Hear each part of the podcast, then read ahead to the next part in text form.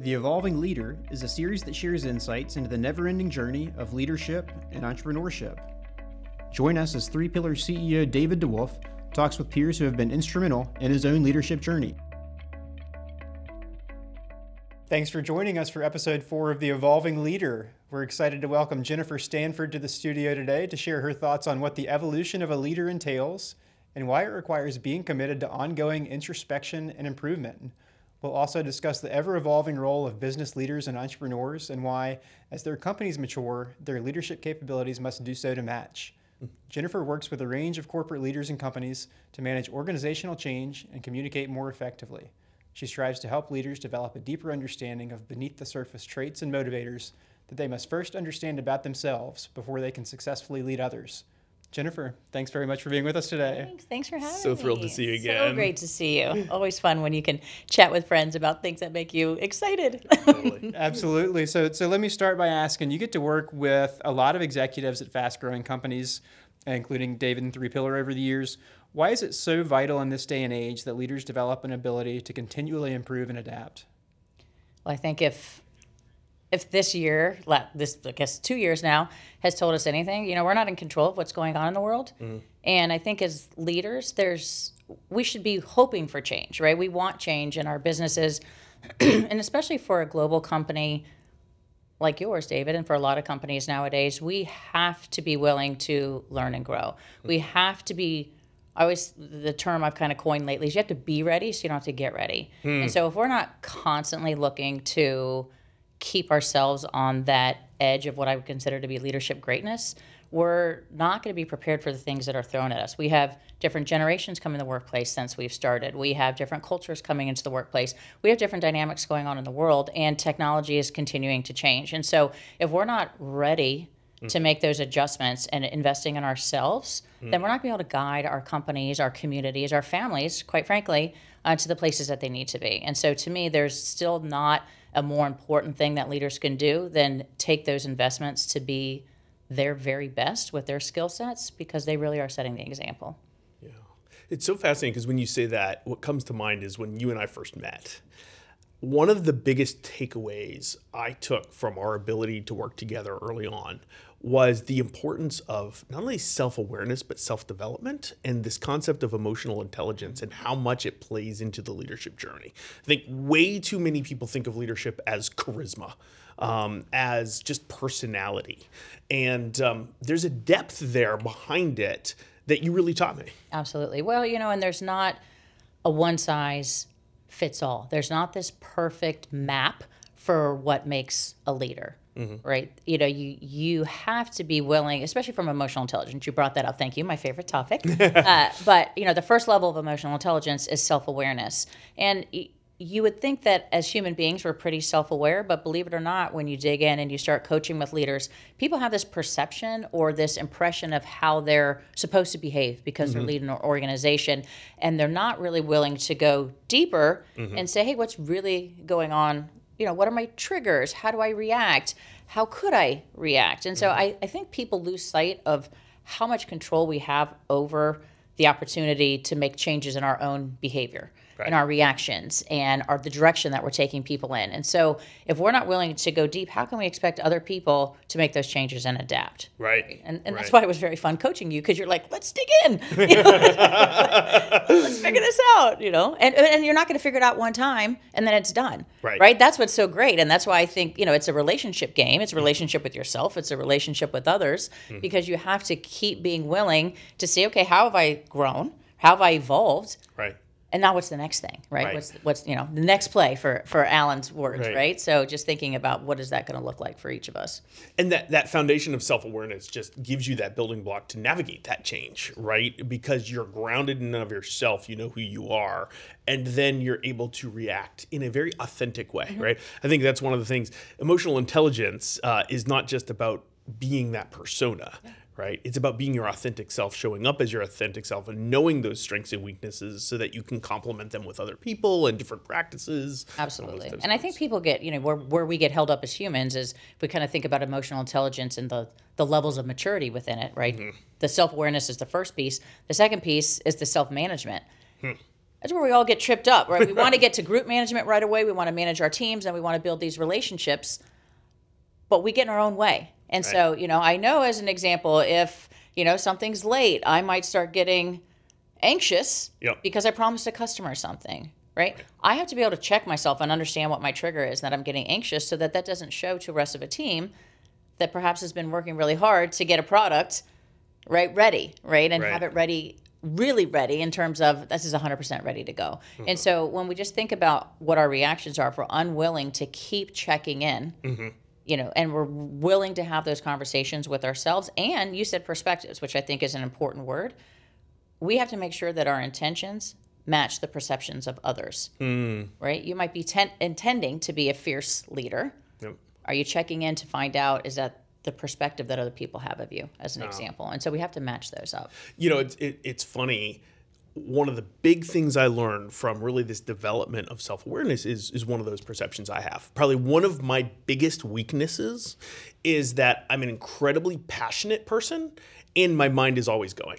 And so if you get me into a debate and if we're working on something passionately that I care about, my IQ will go through the roof, and I will start to intellectually just grapple with things with you. But when my IQ goes up, my EQ goes down.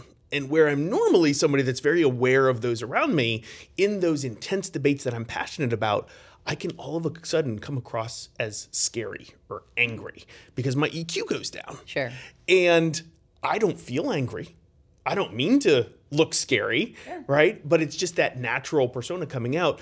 The breakthrough of starting to realize that and understand it and to be able to tell people that so they know what they're going through in that moment is part of that management and that evolution of a leader for me, it was so powerful to be able to say to people, oh my gosh, I just caught myself. I'm on the whiteboard. I'm going crazy. I just want you to know I'm not angry. I just love this. This is fun. I'm not mad. I'm just excited. That's right. Exactly. You've seen it, right? Yeah. Well, and I think that's, you have a very logical mind. You see the big picture. You try to fit the pieces together, right? That's an amazing characteristic to have, right? Mm-hmm. But it's that awareness that you're saying, hey, I'm aware that I do this. But, you said something else that I think is important is, as leaders, we want to make sure that our teams understand that so that they have enough emotional intelligence that they recognize it. I've been in your organization long enough. We could say, hey, Mr. Green, let's tone it down a little bit, right, for that logical mind. And we immediately have a chuckle about it instead of it being a negative thing, because it's really not a negative. You're just over amplifying your personality trait that's strongest because you're excited. Right. And so, but you are right. It could cause us to lose sight of what's going on around me. How am I being perceived? Right. And can I make a quick pivot? And I think, again, when you're really strong in emotional intelligence, that's where you have that awareness and you're able to see yourself in the moment and make a pivot, because it's just too much for people to continue to say, oh, I'm sorry, that's just how I am. Right. At some point, we have to take ownership of that, right? And we have to be accountable for our own actions, and we want to catch ourselves in those moments and pivot and make a change to the environment so we're not having to go back later and apologize for our behavior. Right. So, Jen, you alluded to it, but let me ask you to talk a little bit more about the colors and how you deploy them. They were famous at Three Pillar. I can still tell you who was what. You referenced David being a green. I'm high orange, but what's the basic concept of the colors? Yeah, so it's an assessment that looks at how our brain functions, and so there are 4 ways, and each of us have, as you guys know, you've been through the training, but each of us have the 4 perspectives in our brain, and so there's the logical way, which is identify with the color green. There's relationship way, my primary way, which is blue. We have the action way, which is orange, and your second, right, which is brings that passion out. And then we have the organized way, which is the gold. And what happens in our brain is that the logical way and the relationship way typically are opposite ends of the spectrum in our brain, and the action way and the organized way are opposite ends. So as an example, you and I have always tempered each other very well because we actually are opposite. So we see that we can pull out the things, right, that need to come out in each other. But what we all share is all 3 of us have high action, right, as an example. So we could get each other fired up, and we can go, and we're willing, to go. And so understanding that about each other allows us to tap into the best of each other, but also be there and maybe pull some of those traits that are lower in each of us to make that stronger. And so having that identification in an organization or when I'm working with clients is so that they can better communicate and connect. It's not so much, you know, let's lay down on the couch and let's talk about your personality and everything that's happened in the past. But it's, how do I know myself enough so that I can recognize it in others? And then again, how can I have that pivot so that I'm making better connections and that we're building trust quickly, which you have been so great about having an authentic trust environment always, you know, in all of your offices across the globe. That's been a major focus. And I think you can't get there if you're not willing to understand yourself and then take the time to understand others. Yeah. One of the things I love about the colors that you just talked about is that it doesn't allow personality to become a weapon. Mm-hmm. So often, so many of these personality traits and schemes that we use, you're labeling people this or that. Sure. And the colors seem to kind of diffuse that and provide that vernacular without having to label somebody as a driver or a, this or that. Well, and identity mapping is the recognition behind identity mapping and the 4 ways is that all of us have all 4 ways in our brain. We just only tap a couple of them. So you can't say, hey, you belong in this corner and you belong in this corner because you're so different. No, I actually have the capacity to understand the way you're thinking because it's inside my brain. I just have to dig a little deeper. Right. And it's when we do that and we make connections. If I am having a debate with David DeWolf, I know that I better have my facts ready to go because he's going to have his ready to go. So if we want to have a great conversation, I can't just say, oh, David, you're making me feel this way, because you're a thinker. And I need to be prepared to be on that same playing field with you. And then we're going to make progress. And that's at the end of the day in business, that's what it's about. We're trying to make progress. Right? Undoubtedly, for sure. I'm curious, you've referenced both self-awareness and self-management. Talk to us about the next 2 phases. Sure. Group awareness and then relationship management is the 4th. So until we can really manage our relationships at the highest level possible, where we're really high functioning, high trust, high accountability, again, we've had to pass through phases 1 and 2. That 3rd is recognizing your peers, your groups, your communities, your family units. And so being able to be in a group, we usually say in a group of 12 or more, all 4 ways are going to be represented. So if I'm facilitating a large group, if I'm in a boardroom, I know that I'm dealing with all of the traits, right? And so I have to adapt my style to pull out the best in all of those things. And so the more that we know about the people that we work with, the group dynamics that we're in, again, the easier we're able to maneuver. So many of us, as an example, I had mentioned that I'm high relationship. If I am only talking to people from a relationship perspective, let me tell you how people are feeling. Let me tell you how you're making me feel. I'm losing out on 75% of my audience because they're probably representing one of those other 3 of the 4 ways that I talked about. And so if we don't take the time to understand the group, how are we going to adapt in that group and build relationships? And to me, it's not about manipulation. You said that, which I'm happy. It's not about trying to manipulate groups to have them think our way. It's about how can we better support our groups because we're taking the time to understand them, what their needs are. And, you know, human nature has this thing called reciprocation. And that means if I do something for you, you feel compelled to do something for me. Right. It's just natural human instinct. And so when we make that first leap and we try to connect with someone where their brain is, they're naturally going to want to do the same for us. And all of a sudden, we've created this environment where relationships are flourishing and people understand each other. And again, it takes the stress, not stress gone, because stress isn't bad, but it takes that connectivity stress, that collaboration stress away, because we now know how to operate together as a real unified group. One of the core lessons of leadership for me throughout my 3-pillar journey has been just the continual reminder that leaders go first. You talked about just human nature and reciprocality. I have found that trust that you referenced that is existent throughout all our global offices really comes from, first and foremost, a level of vulnerability and authenticity, being able to show up as who we are and to show that to one another, to be able to share opinions openly, to be able to debate, to disagree, to share hopes and dreams and fears and failures. And so often people think of leaders as the people that always have it right. And I think one of the really key things for a leader is to be able to go first in showing up as their authentic self, I love that.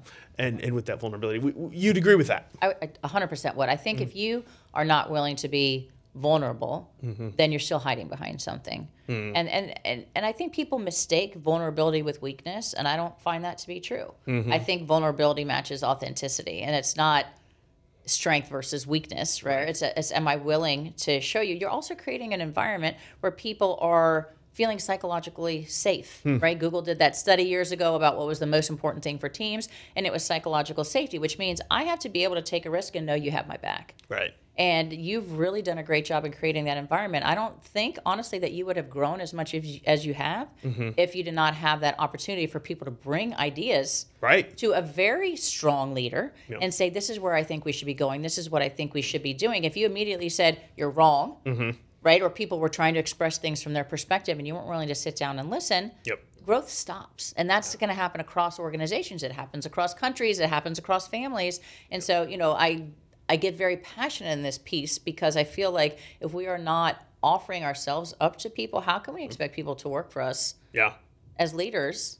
I think it's an unfair ask if we're not willing to do the same. I love that idea of creating an environment where others can come and challenge the leader. Mm-hmm. One of the fundamental questions that I always ask whenever I'm doing a final interview for an executive is, are you willing to coach me? Mm-hmm. Are you willing to challenge me? Because I find, we talked about this in an earlier episode, there is a lack of leadership today, an authentic, principled leadership in the world. And a lot of people have grown up in environments where they're not allowed to challenge, sure.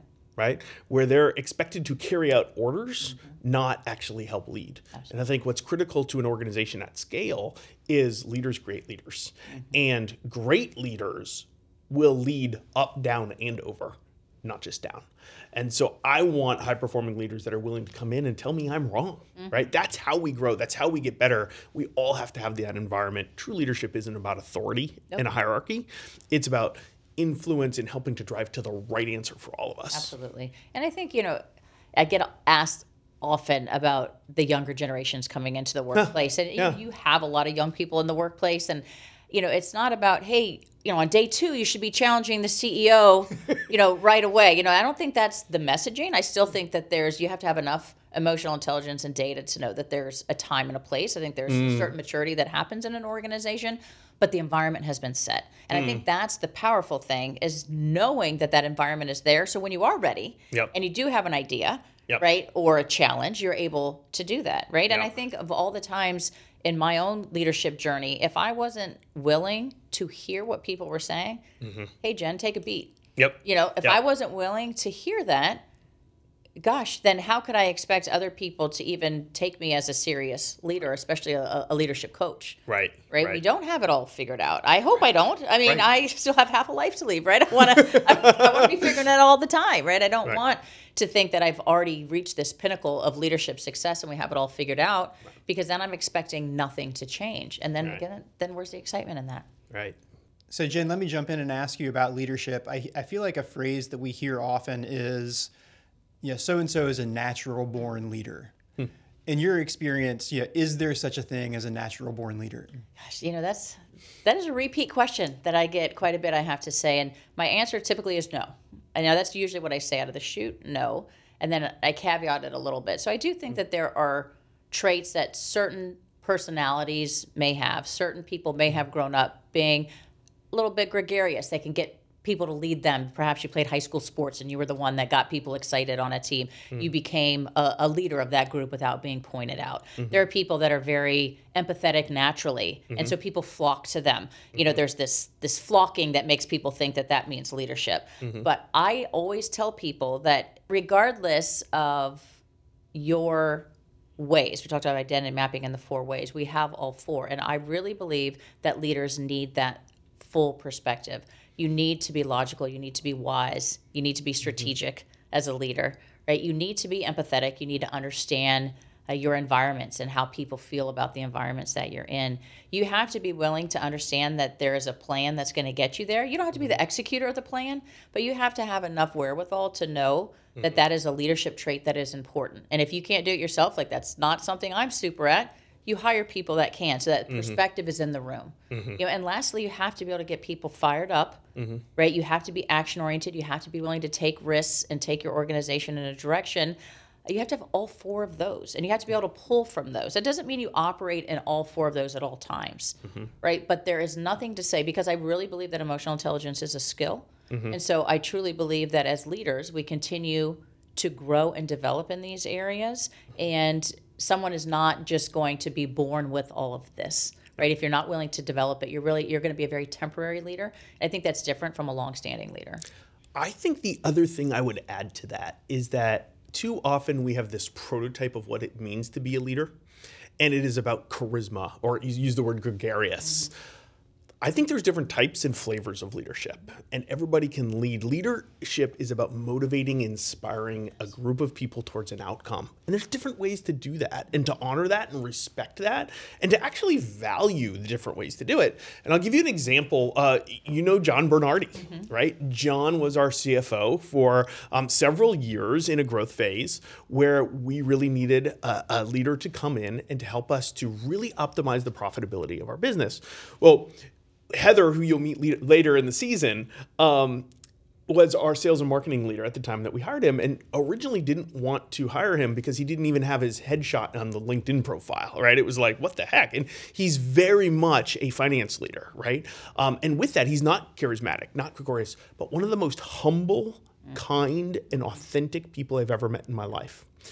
And he had a traumatic impact on the profitability of our business because he killed people with kindness. Sure. I can remember being in rooms with him, and he always brought that voice that we needed to hear. Yep. Right? When we were going through something big, he brought a voice that we wouldn't hear if we were just going off of our own leadership yep. capacity. Yep. Right? And so that's why I think it's not everybody is a leader. Everybody has the capacity to be a leader, and everybody has something to bring to the table regardless of title. That's right. Right? And so, but it's do we set up a room yeah. so that we have that all those perspectives so that as a leadership team or even as the person that has to make the final decision, you at least have gotten that perspective right.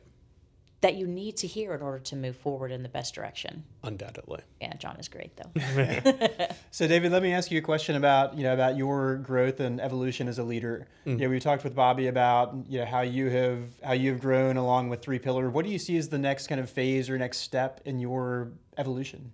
The next phase. Well, one of the staple lessons that I learned at the very beginning from Michael Deering, one of my very first mentors, one of my board members, was about the art of delegation and how the hardest thing for an entrepreneur to do is to let go and to delegate. Mm-hmm. And with Bobby, we talked about how the same principles and lessons apply at each one of these phases, but you have to do them at the next level and the next level and the next level. And so one of the things that I'm focused on really right now, because we've just gone through a couple of inflection points that are really important, is making sure that I exercise those muscles yet again, and once again, let go of the things I should not be doing and empower and entrust people to do that, to get to the next level of scale, because I have to operate at the next level of abstraction. And that's really critical. And so really for me, it feels like right now that and really focusing exclusively at what I'm uniquely qualified to do, what I'm great at. There's three things I spend my time on. Number one is team and culture development. A third of my time goes through there. Number two is vision and strategy, seeing where we're going and making sure everybody knows this is how we're going to get there and championing that. And then number three, being in the market. And that means I need to get rid of the things that I'm not great at, which is I'm not a hardcore operator. You don't want me running a machine, right? I can design that machine. I've got great ideas on how to optimize it, but you don't want me running it, right? And so once again, getting out of the things that I'm not great at and doing it at the next level of scale is really what I'm working on right now. I love that you said, use the word muscle. Talking about the word muscle, and it's very interesting because when we think about our muscles and what mm-hmm. we utilize, we tend to think of our, our physical body. We went for a run. I worked out 4 days this week. I need to have a rest day. Yep. Right. In order for us, if you're thinking about professional athletes as an example, to get to the next level, they have to enforce that rest day. Mm-hmm. They have to be willing to exercise those muscles and then rest those muscles. If founders and CEOs and top leaders are always on the go, if they don't take that time to delegate, like you said, mm-hmm. and give their brain muscle a rest, mm-hmm. they actually don't have enough capacity to have those big ideas and to see them through. Yep. And so I just love that you use that word muscle. And I would encourage people to just think about, are you giving your muscle a rest, in your brain? And so that from an emotional standpoint and from an intellectual standpoint, so that you can take it to the next level when the time is coming. So true. Yeah.